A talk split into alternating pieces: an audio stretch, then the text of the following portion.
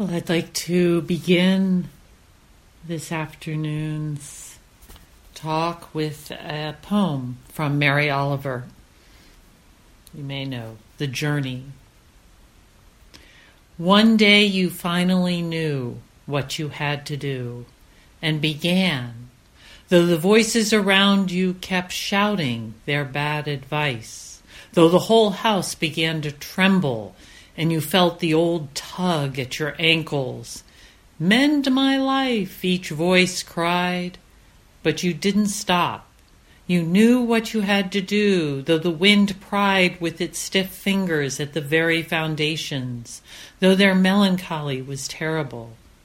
It was already late. Enough, and a wild night, and the road full of fallen branches and stones. But little by little, as you left their voices behind, the stars began to burn through the sheets of clouds, and there was a new voice which you slowly recognized as your own, that kept you company as you strode deeper and deeper into the world, determined to do the only thing you could do, determined to save the only life you could save.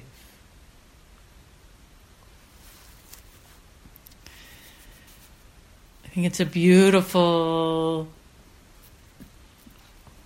Hmm, invitation, comment on our practice because a lot of what our practice is about is letting go of all the different forms of conditioning, all the stories we've accumulated over a lifetime, and finding our way to our voice, our connection to ourselves, our connection to the goodness and the wholeness that is present in us. And it's often a prying away from those deeply held beliefs and conditioning. So, one of the places where this conditioning plays out on a moment to moment and day to day and year to year place is in our intentions through our intentions. And I already spoke a little bit of how intention and attention works together, but you'll hear that coming through more and more as I talk. Intention is the place where our where what we might talk of as goals, where they actually get put into life. Goals are very abstract. They're sort of like, oh, oh, wouldn't that be good? But how much, if we just think something's good or I want that or that would be, you know, I want to wake up, that's my goal, doesn't tell us, doesn't really inform us very much. It's that we have to come all the way to the intention, the moment to moment expression, and how that plays out day by day that leads us in a new direction that sets us out on a journey. Intention itself, like attention, is inherently neutral. But it can be wise intention, and then it can lead us in a particular direction that's wholesome. Again, it's common in every moment of consciousness. And it actually has an organizing element. It's what it gathers and points all those other qualities that I mentioned that are present in each moment. It's the one that takes all of them and points them in a particular direction. It's what is the bridge between what has happened and what will happen. It's the what's creating the path, the journey. What are you intending in each moment? What seeds are you are, are you planting? Is another way of asking that question. There's a potential in any moment for going towards the wholesome, awakening, uh, enlivening our goodness and there's also the potential in any moment to reinforce habits that are not so skillful, perhaps ones that we've picked up over over time. The Dhammapada, probably the most famous teaching or yeah, short teaching collection by the Buddha, has this very, very famous short phrase in it. Mind is the forerunner of all things. We are what we think. All that we are arises with our thoughts. With our thoughts, we make the world. Speak or act with an impure mind, and trouble will follow you, as the wheel follows the ox that draws the cart. We are what we think. All that we are arises with our thoughts. With our thoughts, we make the world. Speak or act with a pure mind, and happiness will follow you as your shadow, unshakable. And in this quote, thoughts is really the is intention, volition. It's that we make the world with through this moment to moment activity that guides each each place. Intention is the pivot point in the eightfold path between wise understanding and then skillful action or speech.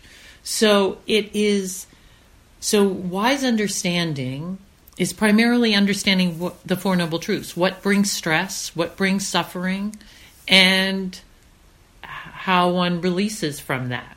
It's the understanding about clinging to the five aggregates, clinging to the sense of I, and clinging um, to what we want and what we don't want. That's the wise understanding.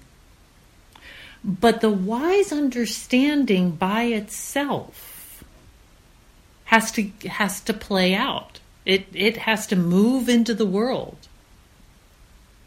And intention is how that understanding has the potential to lead us to wise the wise understanding leads us to wise intention and hence we have skillful actions still skillful speech and so it's this key point again sort of like what i was saying at the beginning about goals. It's like this key point where what we think is a good idea and what actually happens gets put into place.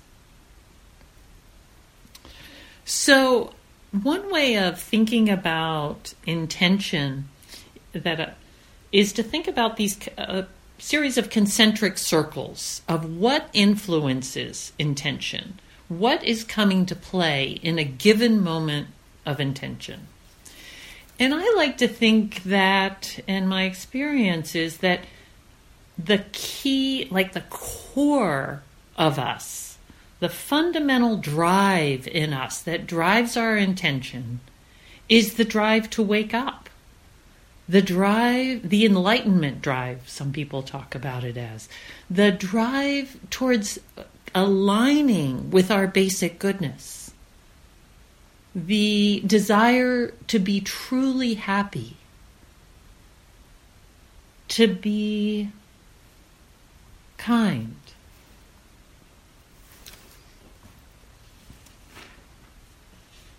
There's a very simple expression of that from Raymond Carver called Late Fragment.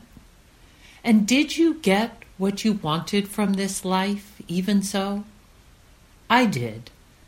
And what did you want? To call myself beloved, to feel myself beloved on the earth. Such a simple, beautiful expression of this core direction that we want to go. And I'll, I'll read another one that um, that I think it's so helpful to be reminded that this core uh, movement is here in us. This is from Longchenpa, a 12th century, I think, uh, Tibetan teacher. The mind is stirred up by ideas, which are like chaff. It is agitated by distractions, which are like the gusting wind. Thus, there is no access to its nature. But if you rest completely in the pure, settled mind, beyond arriving and departing, whence there's nothing to remove, to which there's nothing to be added, if you rest in primal wisdom, all creating, free from stain, you will behold this nature as it is. I think when we all hear that, it's very natural for us to just feel like, ah, oh, that's where I want to head. Letting go of this chaff and this distraction. That's what my deepest intentions may be. One thing that in, confuses us sometimes about this deep, wholesome intention to wake up, to be kind, to connect with our own divine nature is that as we practice in this tradition, we sometimes get the idea, oh, that's not okay because that's desire. That's, you know, I'm clinging to some idea that I'm going to get somewhere. And it's important to remember that desire has clinging in it. It's like grabbing a hold and not letting go, and there's suffering inten- inherent in that. Intention is the moment by moment orientation. It's the moment it's the rudder that keeps us going in the north in the to the north star. It's like we need to know where we're going. And intention keeps directing us that way if it's wise intention. So I started here because wise intention is inherent in us, I feel. And certainly the Buddha points to this that we have this goodness potential in us. And wise intention in the Eightfold Path is defined as the expression of renunciation, of goodwill, and of harmlessness. And what these are is an expression of the intentions that will bring us happiness. To intend renunciation, to intend kindness, to intend, intend harmlessness will bring us happiness and alignment with our deepest goodness and our freedom. So I started here because I think it's important. I'm going to now say, move into some of these concentric circles of intent, things that influence our intentions that are more obscurations, things that we have to work through. But it's important to remember at the core, we have these wholesome intentions. So, another layer of intentions that we can watch play out and that's good to recognize is the very instinctual drive the drive for food, for safety, for connection, for the basic uh, challenges and opportunities of survival, of being an animal, of being a body. And we can watch these intentions arise in and a lot of times in their pure form, they're not a problem. Oh, I need to, I'm hungry, I need to eat something. Oh, uh, you know, I'm cold, I need to put on more clothes. That there's and that urge arises and you can feel there it's in response. It's a it can be many times an appropriate response to the circumstances that are arising. It also has in it the potential for distortion. We can get confused and think that this body, protecting this being is somehow separate from all other beings. And that that's where our instinctive drive starts to cause us tr- trouble, that our intentions become around me rather than the whole or us.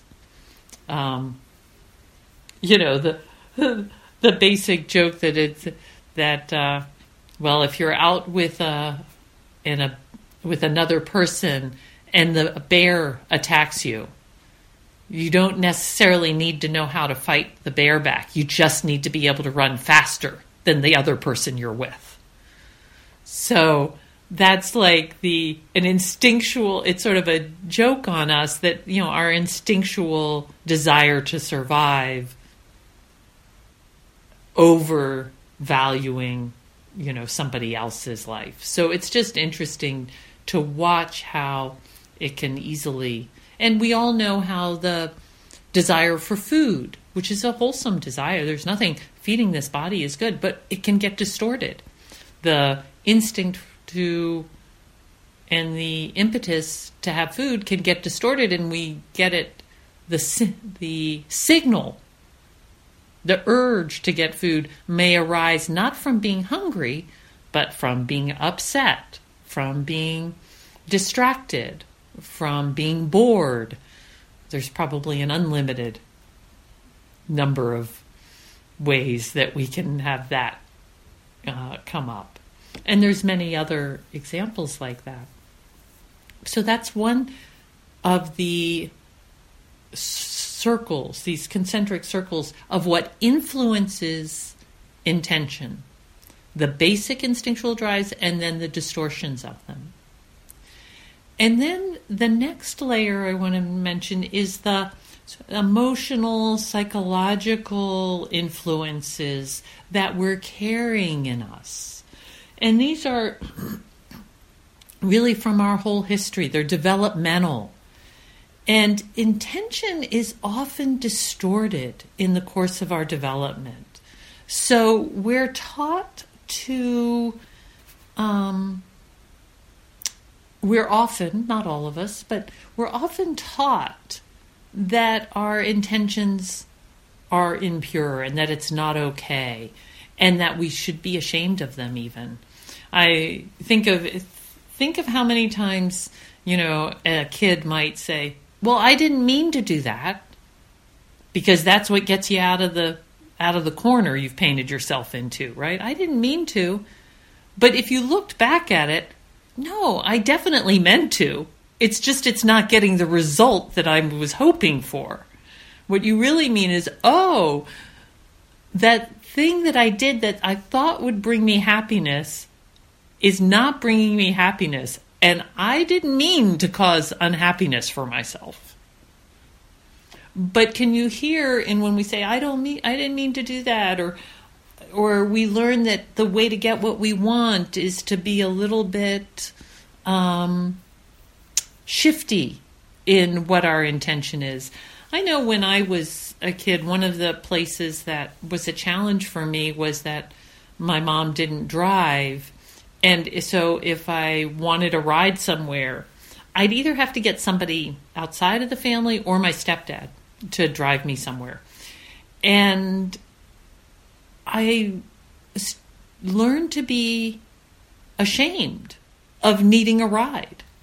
That that was, you know, I sort of look at uh, parents uh, carting around their kids all over the place, and I think, oh my goodness, what an amazing thing to just be. Those kids have no idea they're being uh, just generously offered this gift. But the distortion then that came in me as I grew older is that I sort of felt like I needed to somehow manipulate my way into getting what I needed or getting, you know, trying to make it appear that it was not just me asking for something, but that somehow somebody else was going to get something out of it, or that, uh, well, you could do, you know, if you give me a ride, then we could go have lunch and maybe we could stop and pick this thing up that you want. but really I'm just asking for a ride. But the intention is getting buried in all this gobbledygook. This one I rec- I, I remember uh, in my 20s when uh, a friend pointed this out to me. They said, Why don't you just ask for a ride? And I'm like, Oh my God, I could just do that? So you might notice for yourself the way that a very simple intention that's neutral gets all tangled up due to your history. Often, this is what, when we, as we mature psychologically and emotionally, part of what's happening is the clarification of intention. We stop being quite so confused about it. You know, you might be able to, in a different way, express to a partner or a friend. Hmm. Okay, Keelan just told me my audio is cutting out.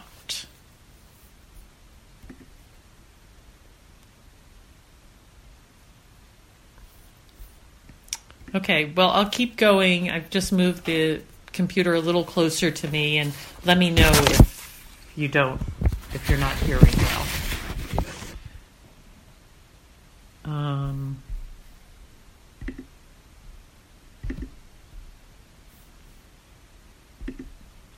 I will.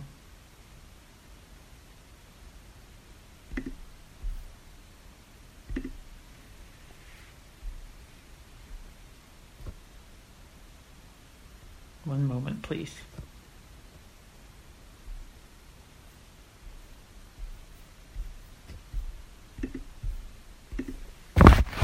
Hmm. Okay, that didn't work. I thought maybe I could. There's another computer hooked up in my house, but um, I was trying to give myself more bandwidth. Okay, maybe it worked. Okay, I'll keep going. Where was I? Um, so, part of maturity is we start to develop more clarity both I think it's just maturity in our lives, but maturity in our practice is that we start to have more clarity about the intentions as we arise, as they arise, and we may be able to see that a given intention in a moment is mixed. It's got many different things coming into it. And that's okay. We're not waiting for some purity of intention, but we're tr- trying to understand what's happening for us and what where we're coming from when we ask for something or when we think something or feel something what is the intention that's here why are we doing something what's the purpose of an action that we're taking one of the actions that as our practice matures, we start really connecting with is how, in a given moment, we have that our intention is caught up with the sense of self, the need to reify the sense of self in a given moment. So many, if, if I've really watched this on practice, I've been uh, sometimes you can see that so many of your moment to moment intentions, their primary objective is to reinforce the sense of self. And as you practice, you may have noticed this happen sometimes, is that there's a, uh, it's sort of like you're trying on different things. Like something will come in and it'll be like, um, maybe I can think about this you know, and you start thinking, it sort of presents itself. And if you're steady in your meditation, you might sort of go, I don't need to think about that right now. And then it might be, oh, I, I need to shift position. This I'm I'm uncomfortable. Mm, actually, I don't need to shift position.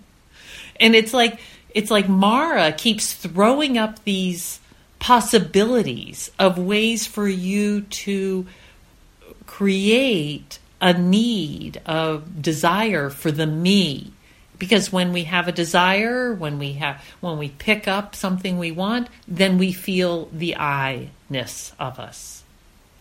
So there's it's like this habit to reconstruct the me. And you might notice that when you're sitting quietly at times, the sense of I gets very thin and gossamer like. It's almost fades away. And that's, and then something will pop up and we'll grab a hold of it. And then we're very sure about, and we can do it even like, oh, look, I'm doing such a great job meditating. You know, it doesn't take much. So, those intentions are a whole category, I think, in themselves. The wanting to create a sense of me. It's not anything in particular we want, except to know I'm here. A lot of judgments and views are that way. You might notice that when people are having a strong opinion about something, like maybe you don't really have an opinion, but you might start to feel like, oh, well, what do I think? Well, you know, what's my opinion about this? And it's like, maybe you don't have one. Maybe you don't need one.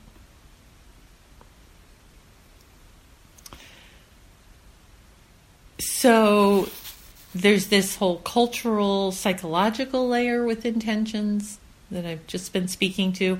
And then there's another layer that is, might say, cultural, tribal, you know, that extends out further, uh, that has the influences of a much bigger container. In some places, it might fall into sort of like the things we think we should do. You know, the the the intentions we think we should have, and then we have them because the, we think we're supposed to have them. And it's often very difficult. These are embedded in us.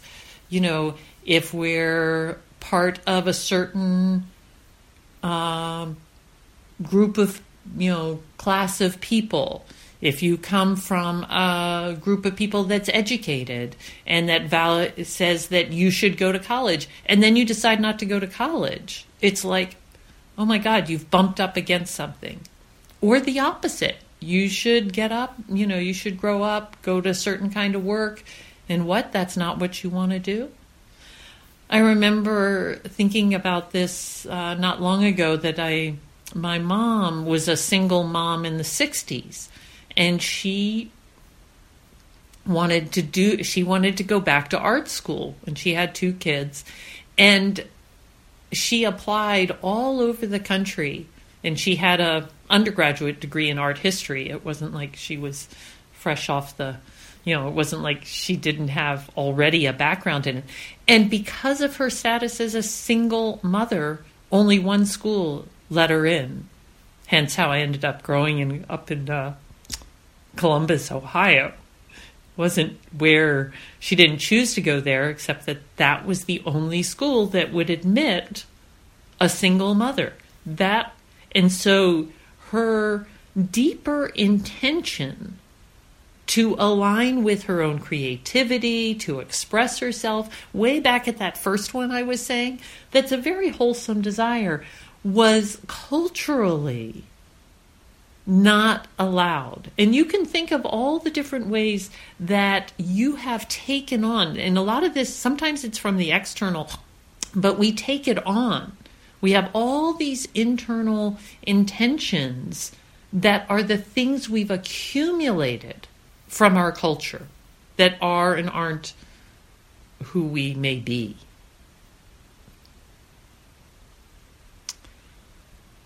And all of this plays out in the moment.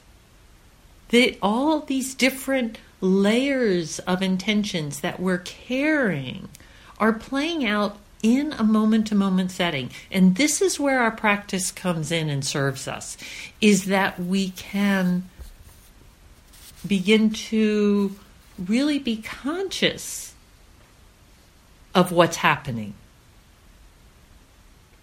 Are we carrying a story from our past that is influencing and creating the intention in this moment? Or is the intention in this moment arising from a simple physical need? Or is the intention in this moment aligned with our deepest wish for well being for ourselves and others?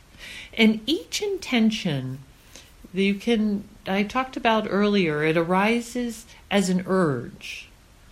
That's one way of talking about it. Or a subtle movement. Or a, sometimes it's talked about as an about to moment. That the intention is the about to moment. And this is not um, easy practice. I just, in case, in case you think, God, I don't know about tracking these intentions. it is subtle, but it's super useful and important, and it's part. Um, it's a thing that when you're on retreat, when you're practicing more than 40 minutes a day or something, is easier to start getting in touch with. And that's why I wanted to introduce it and talk about it on this retreat because then you'll have a little bit more opportunity to be, spend time with it. And when we feel this about to moment, when we feel that, we can then check. We start by just noticing the about to moment. And you can do that in a very simple way, for instance. If you're sitting, um, the sit ends, and you can then just feel the about to moment that follows the sit. Okay, now I'm going to move. Okay, what's that? Oh, I'm just a little uncomfortable. I'm just going to move. Oh, now I'm going to get up and I'm going to get up. Okay. Okay, then you get up. And then I'm going to walk to the refrigerator. Oh, since we've been talking since I've brought in refrigerator. Oh, I'm going to do my walking meditation. Like wa- watching and seeing the about to moment. And this is where the attention that we've been working with because we're refining our attention, we can sense the about to moment and then bring our attention to that moment and say, okay, what's happening here? And then we can check is it skillful or is it unskillful? Are we just looking for a sensual pleasure? Or are we acting out of a place of fear and trying to move away from that? Or are we just trying to create a sense of I? Or are wholesome intentions arising? And the guy and these these guidance guidances from the teachings are super helpful. Is renunciation arising in this moment? And one of the ways we renunciation is letting go. Is there a, an urge in this moment to let go of something, to release clinging? Ah, that's a nice, wholesome intention. Oh, I don't need to do that. Oh, there'll be more ease if I don't you know, say that thing that I was about to say. That's a renunciation. Oh, I feel this urge to say something that wasn't so nice. Ah, can let it go. Another way that that uh, the flip side of renunciation that the Buddha taught all the time is generosity. And what these this instruction around these wise intentions is that we're connecting with the intentions that align us with our true selves, with our deepest self.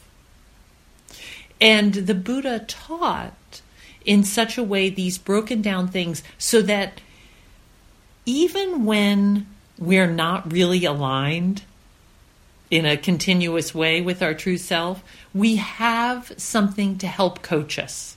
We have um, encouragement from the teachings. So by practicing generosity, we're moving ourselves in that direction.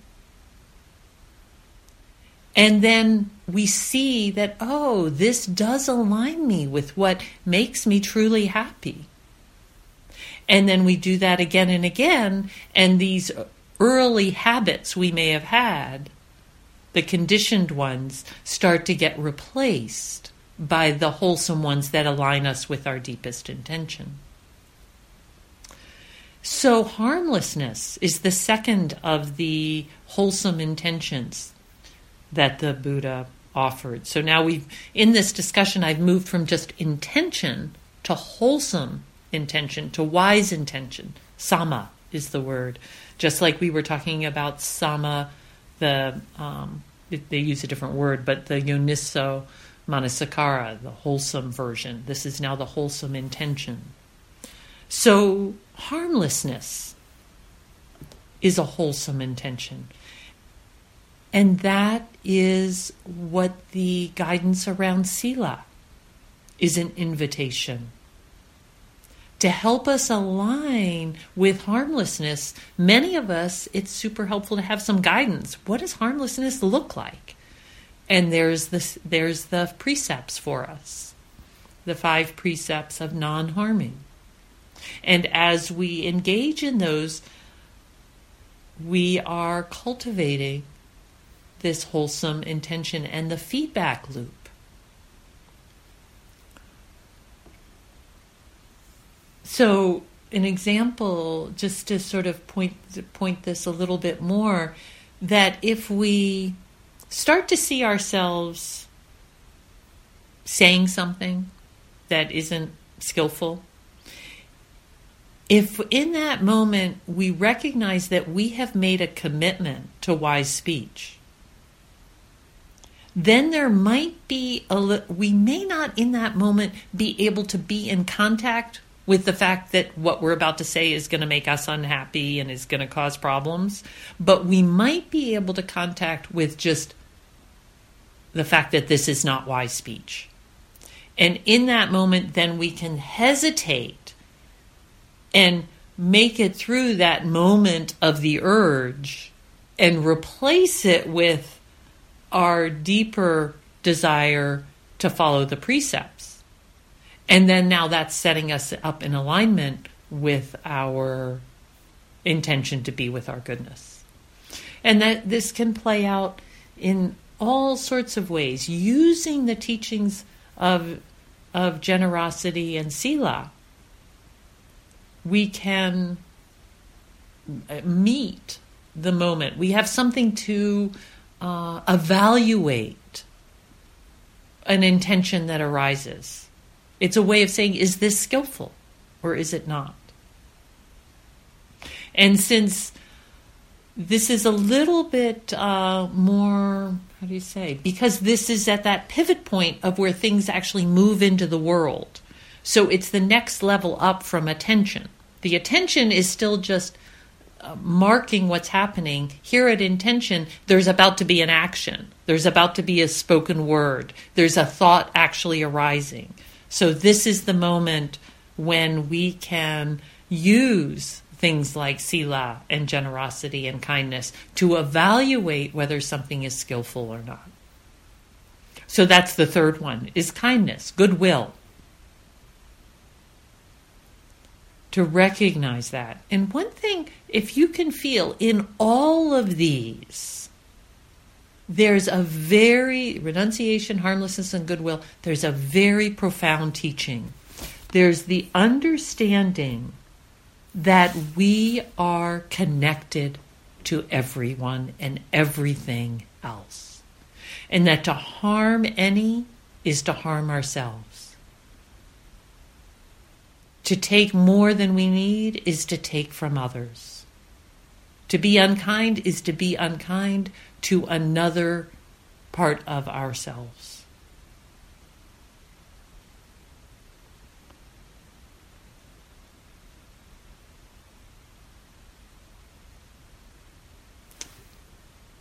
Okay, there's. Uh, I think I'll end.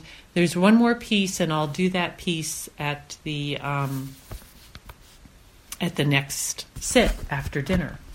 So when we come back, I'm going to share just a little bit more of a sort of practical working with this, and then we'll be doing a little bit of inquiry first on our own and then with others to explore this intention. So I'll end with a poem that's from Rosemerry Wahtola uh, Trommer, and it's uh, titled In the Steps of RBG. And it starts with a quote Real change, enduring change, happens one step at a time. From Ruth Bader Ginsburg. So this is Rosemerry. So let me take one step right now, one step toward respect, and give me strength to take another toward clarity. And though my feet might feel like stones, let me take another step toward justice, and another toward equity, and another toward truth.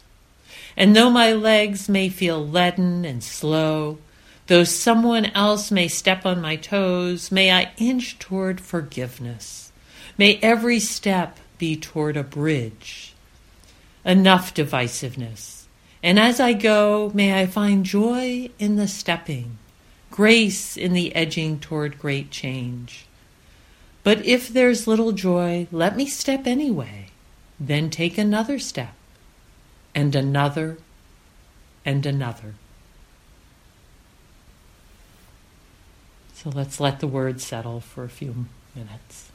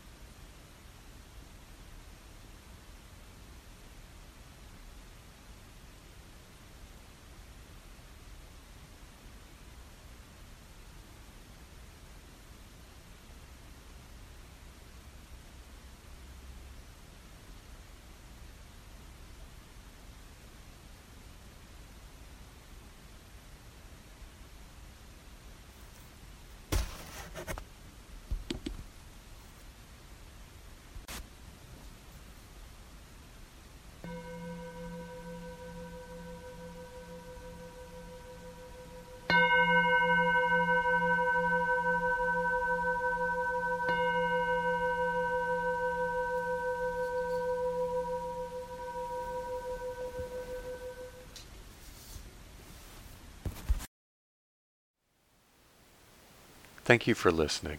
To learn how you can support the teachers and Dharma Seed, please visit dharmaseed.org slash donate.